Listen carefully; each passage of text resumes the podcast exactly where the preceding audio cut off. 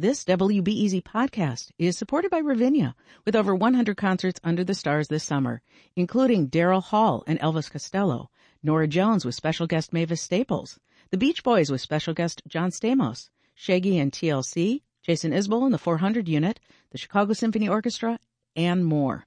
Their 30 acre park is nestled in a gently wooded area. Bring your own picnic or eat at one of the park restaurants. Tickets available now only at ravinia.org. This WBEZ podcast is supported by the American Foundation for Suicide Prevention. Suicide is a topic that hides in the shadows. It's time we talk away the dark, learn how to spot the warning signs for suicide, and how you can have an open, caring, real conversation to help save lives. Visit the American Foundation for Suicide Prevention to watch the new short film and learn more at afsp.org slash talkawaythedark. Chicago area libraries are fighting a growing push to ban books. I'm Sasha Ann Simons, and this is Reset. For decades, libraries have found themselves on the front lines of the First Amendment. And they're back at it again as children's books introducing topics like body positivity and LGBT acceptance become increasingly politicized. WBEZ reporter Adora Namigadde has been reporting on what's going on with local public libraries. And Lindsay Dorfman runs one of those libraries. She is the executive director of the Glenview Public Library in the northern suburbs. Adora, let's start with you. You know, we have discussed the book ban issue here on Reset uh, a few times in the past, but these days, to me, it seems much more intense. So just bring us up to speed and tell us what is different now. It's absolutely more intense. Like you said, it's been a problem for a while, but the stakes are rising.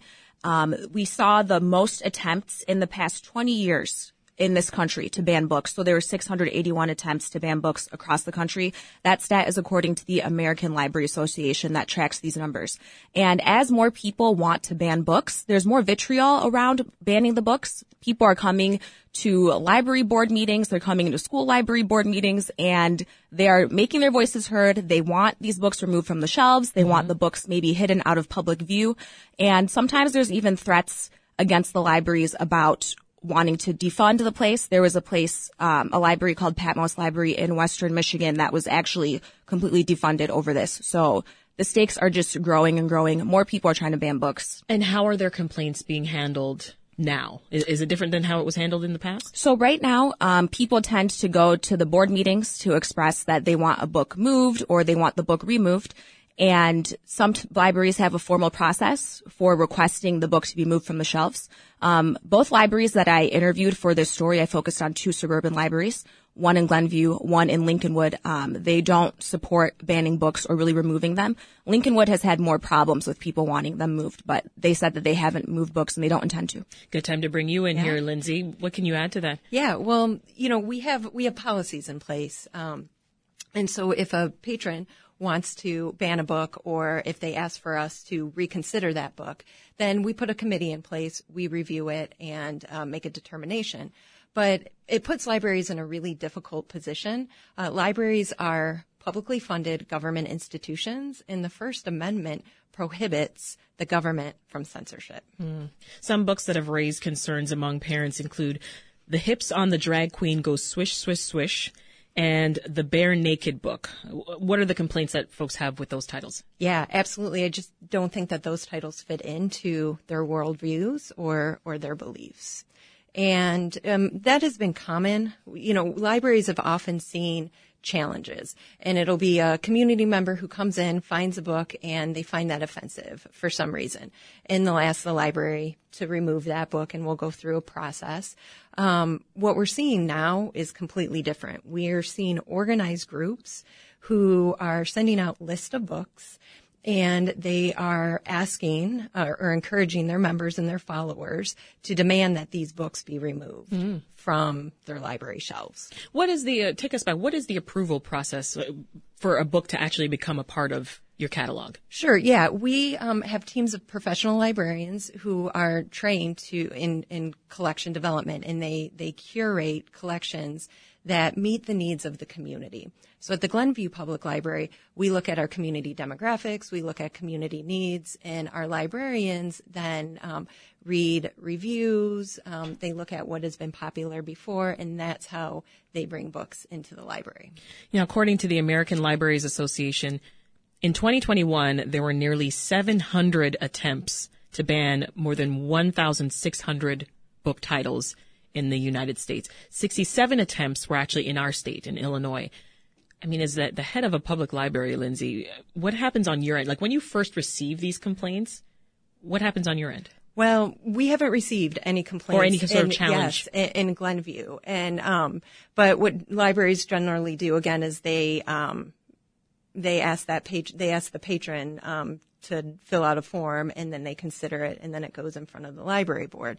Um, one of the things that we're doing in Glenview is we're trying to be proactive, and so we have trained our staff um, on how to how to handle these situations. Um, we've also trained the library board or given the library board a lot of information on the issue and the library's place and responsibility to uphold intellectual freedom. Um, we've done a presentation with our League of Women Voters to inform them on the issue and have also held community conversations about censorship and just really teaching the community and telling the community what we do um, to build uh, collections that represent everybody in the community and why we work so hard to protect those. Adora, talk about how we're seeing the First Amendment become sort of weaponized when it comes to libraries. Absolutely. So piggybacking off what Lindsay said, um, libraries are really meant to protect and showcase different voices and different viewpoints. And I think a lot of librarians I spoke to in this story really upheld that as a personal value as well. They want people to be able to access all sorts of stories and all sorts of perspectives because that can help inform their own. And when you censor one voice, um, who is really the moral arbiter of society kind of brings up that question. And who's to say that you shouldn't censor other voices then down the road? And even people who want certain books banned now, like you said, with some of these LGBTQ titles, by the way, the top 10 most challenged books in this country, um, half of them were banned because of addressing LGBTQ content. In the top 10? Yeah. Wow. So then who's to say that your perspective that you want to be upheld will not one day be censored? You kind of enter this slippery slope and who gets to decide these things becomes the question. Lindsay, how do these attacks on books make you feel about the issue of censorship and, and the future of the freedom of speech. Right. Yeah. It's absolutely, it's, it's really troubling. And, and like Adora said, you know, the majority of these books that are being challenged and being banned are about critical race theory and LGBTQ topics. And they're written by authors of colors, color and other um, authors from historically marginalized communities. And so what that's telling me is that it, it really is minority voices that that these groups are trying to silence and, and that's troubling. So in response to the ongoing situation, the Chicago Public Library introduced this idea of book sanctuaries. Adora, fill us in there. Absolutely. So the Chicago Public Library said, hey, we're a city that is very diverse, that has a lot of different voices, and we're not experiencing challenges to titles. So we want to do what we can to a, protect titles that are being banned in other places, and B, help those other places, maybe smaller libraries with less resources, be able to protect those books. So they have a kit that you can download on their website, booksanctuaries.org, and they just kind of walk you through, hey, a book sanctuary is a place where titles are protected. That can be very broad. It could be at a library. It could be the bookshelf in your living room. It could be a free shelf that you have outside, you know, where people do those kind of book exchanges. Oh, yes, yes. So it could really be any sort of place, but the point is that you keep access to different materials available for everyone. Well, well, CPL has stated that anyone can make a, book sanctuary, as Adora just mentioned. So do you plan on making one, Lindsay, at Glenview? Yeah, Glenview isn't hasn't established itself as a right. book sanctuary. Um, what our library board did is we added a special introduction to our collection development policy that um, really makes it clear that as a library, we work to uphold um, intellectual freedom and the First Amendment rights of our patrons. So you are having discussions. Absolutely, absolutely. You you talked earlier, Lindsay, about the fact that you're you're being proactive. You're training your staff, right?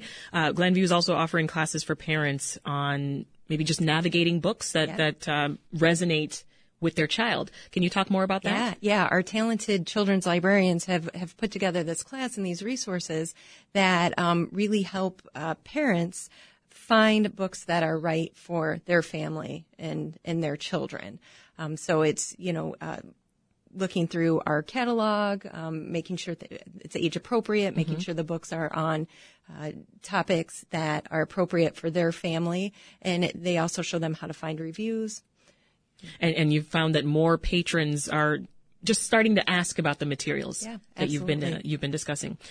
What comes to mind too is is the fact that libraries. I mean, I think back to even just before college, right? Uh, Just elementary days, right? It was just always the place to go. Find a good book, get your work done in quiet, peace and quiet, relax. Oh, I lived at the library I growing up. lived at the library. It was the thing to do. But I, I wonder if these issues now and, and this, the intensity, is that going to push people away? You think? I I mean, what do you see as the future for the libraries that might be maybe more at the center of this protest? You and know, this is for both of you.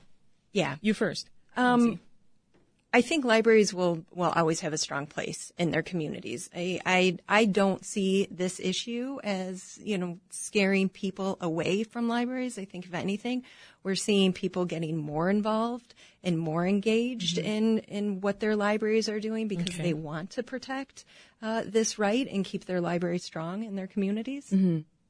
I think I generally agree with you. I think there might be a couple more cases like that Patmos Library Right. in, in certain communities, but I think overall that people want to have access to the library. And I also think, um, you know, libraries offer so much more than just books now. They're almost like mini community centers. Cause even I jokingly said I grew up at the library. Right. I, I did chess tournaments there every summer. I went cool. and hung out in the teen room, which had really cool bean bags and I drank coffee with my friends. Um, I listened to music there. Like I did so many things besides read paper books. And I don't remember, I don't have any recollection of so many restrictions on the books that I had access to at all. Yeah, because generally libraries, public libraries, don't put restrictions No, on that. I had access to everything. There Yeah. was there was no debate back Yeah. then. Um, are you finding? I mean, you haven't had any challenges at, at Glenview, but are people asking questions, or or are those conversations coming up just because they're hearing what else is going on? Yeah, absolutely. Again, I, I mean, these I- lists are floating around, right? Right, right. I mentioned we did a presentation for our League of Women Voters who, you know, have been reading the news and hearing about this issue and wanted to learn more. So yes, our, our patrons are, are asking about it, um, wondering about it, but really do support, um, the library's efforts in upholding First Amendment rights and, and not censoring our collection. Well, on a lighter note, we here at Reset, we have actually recently got into a little thing called TikTok. Ooh. One of our favorite content creators, believe it or not, is actually the Milwaukee Public Library.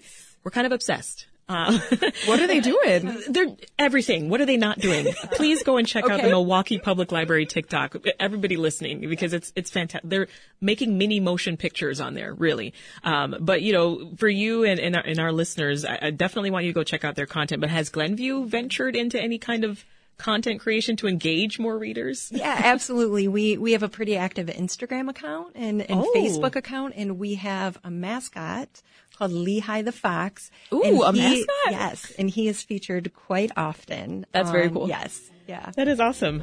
Uh, that is uh, Glenview Public Library Executive Director Lindsay Dorfman and WBEZ Metro reporter Adora Namigadde. Thank you both. Thank you. Thank you.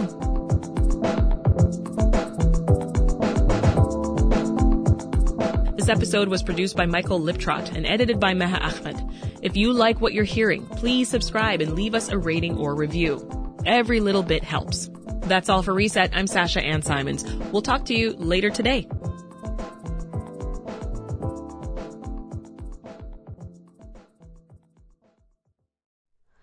Hi, it's Terry Gross, the host of Fresh Air.